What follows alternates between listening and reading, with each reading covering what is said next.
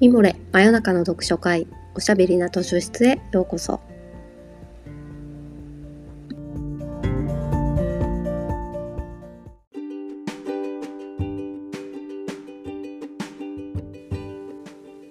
こんばんは。講談社ウェブマガジンミモレ編集部のバタヤンこと川端です。おしゃべりな図書室では水曜日の夜にほっとできて明日が楽しみになるをテーマに皆様からのお便りをもとにおすすめの本や漫画、紙フレーズをご紹介します。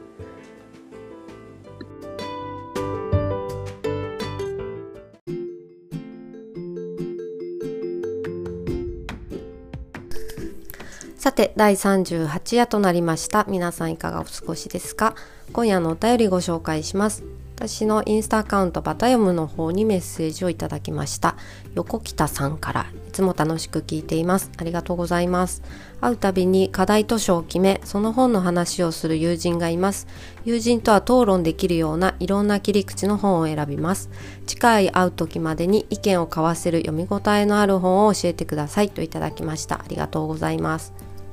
いいですね。本について討論できるお友達。羨ましいな。次回会う時がいつかわからないけれど急ぐかなと思ってこちらのメッセージを選ばせていただきました。今日の勝手に貸し出しカードは内田達さんと平川克美さんの対談集沈黙する知性にしました。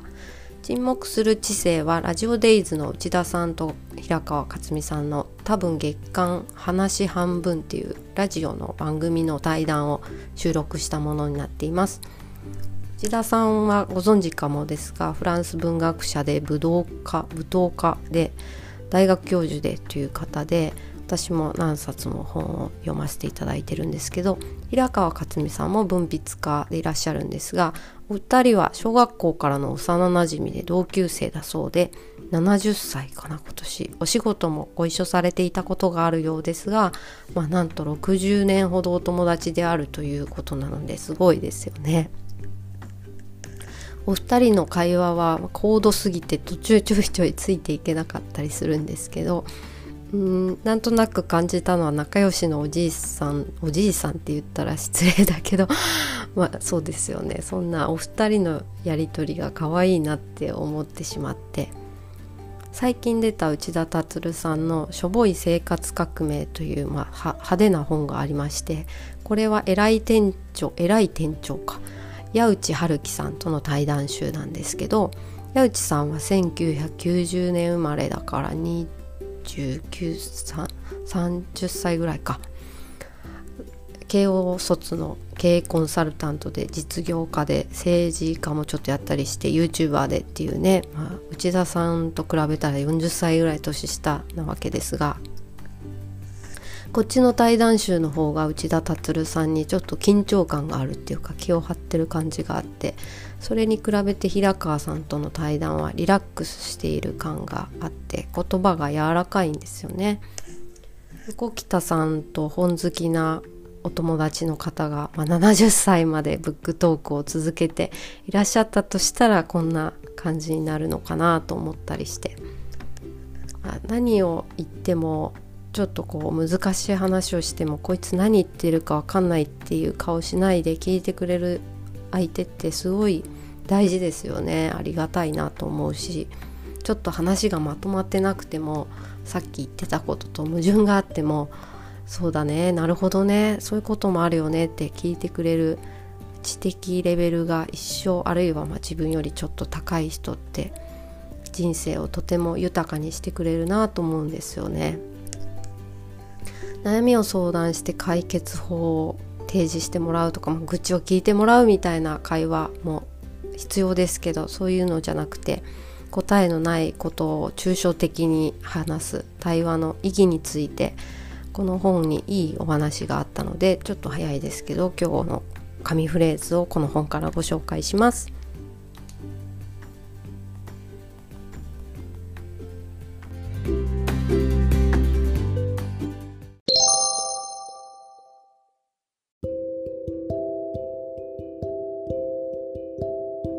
私はそのようにして平川くんとの対話を通じて自分の中から湧き出してきたのだが自分でも初めて聞く言葉と繰り返し出会ってきたそうやって私のアイデアのレパートリーを豊かなものにしてくれたことについて平川君に心から感謝したいと、えー、初めにのところに書かれているんですね。で話をする時にまず異議を唱えるよりもまず同意するところから話を始めた方が大抵の場合話が面白くなるというふうに内田先生は書かれていて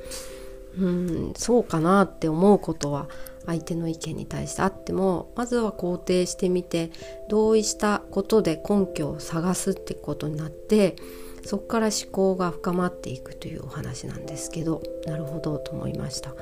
壁打ちっていう言葉は、まあ、私はあまり好きではないんですけどコンサルの人とかねよく使いますよね。そうですねそうですよねってそれでどうしたかったんですかとか聞いてもらってるうちに俺はこんなことを考えていたのかっていうことにま気づくっていうのはよくわかりますね。沈黙する知性はどういう本かっていうとあ先に話せばよかったすいません順番がひっくり返っちゃいましたけど帯に書いてあることが一番大切なポイントと思ったのでちょっとここも読みますね。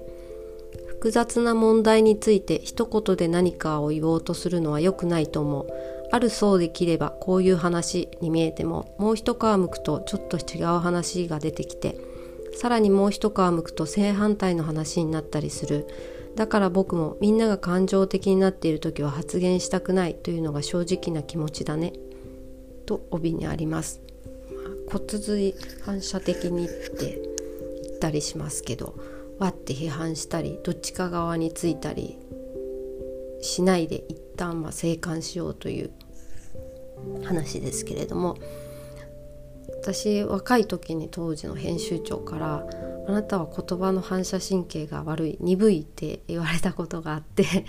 どっちがいいとかこれどう思うとか例えば表紙どっちのパターンがいいみたいに、まあ、編集長が聞かれるんですよ。でその時に「えっとうんああそうですね」とか言っちゃうのね私パッと意見を言いなさいよって何回か怒られたんですけどコメント力とかリアクション力は訓練で向上するのでだんだん慣れてそれはこうコメントできるようになっていったんですけど、まあ、マシになったとはいえ比較的遅めであることは確かで。でもネットの仕事になってみてこの言葉の反射神経が鈍くてよかった助かったなって思うことも正直ありましてなんか事件とか誰かのコメントとかあと事象みたいなことにパッて反応してこれはひどいとか間違ってるとかありえないとかいうタイプだったら、まあ、危なかったこともあるよなと思うんですよ。ひどいとかありえないって思っても、まあ、一回うーんあえっ、ー、と、まあ、そういうこともあんのかという性格で 助かったなっていうか、まあ、内田さんの言うまずは一回肯定するというのもえ違くないとかありえないって思ってもそうかなるほどそういう考え方もあるのかっていうところからスタートするっていう意味では遅延型反射法みたいな意味かなって思いました。今日はこんなところで横北さん素敵なリクエストをありがとうございました。素敵な読書会でありますようにそして70代までぜひ続けてください。皆さんも最後までお付き合いいただきありがとうございます。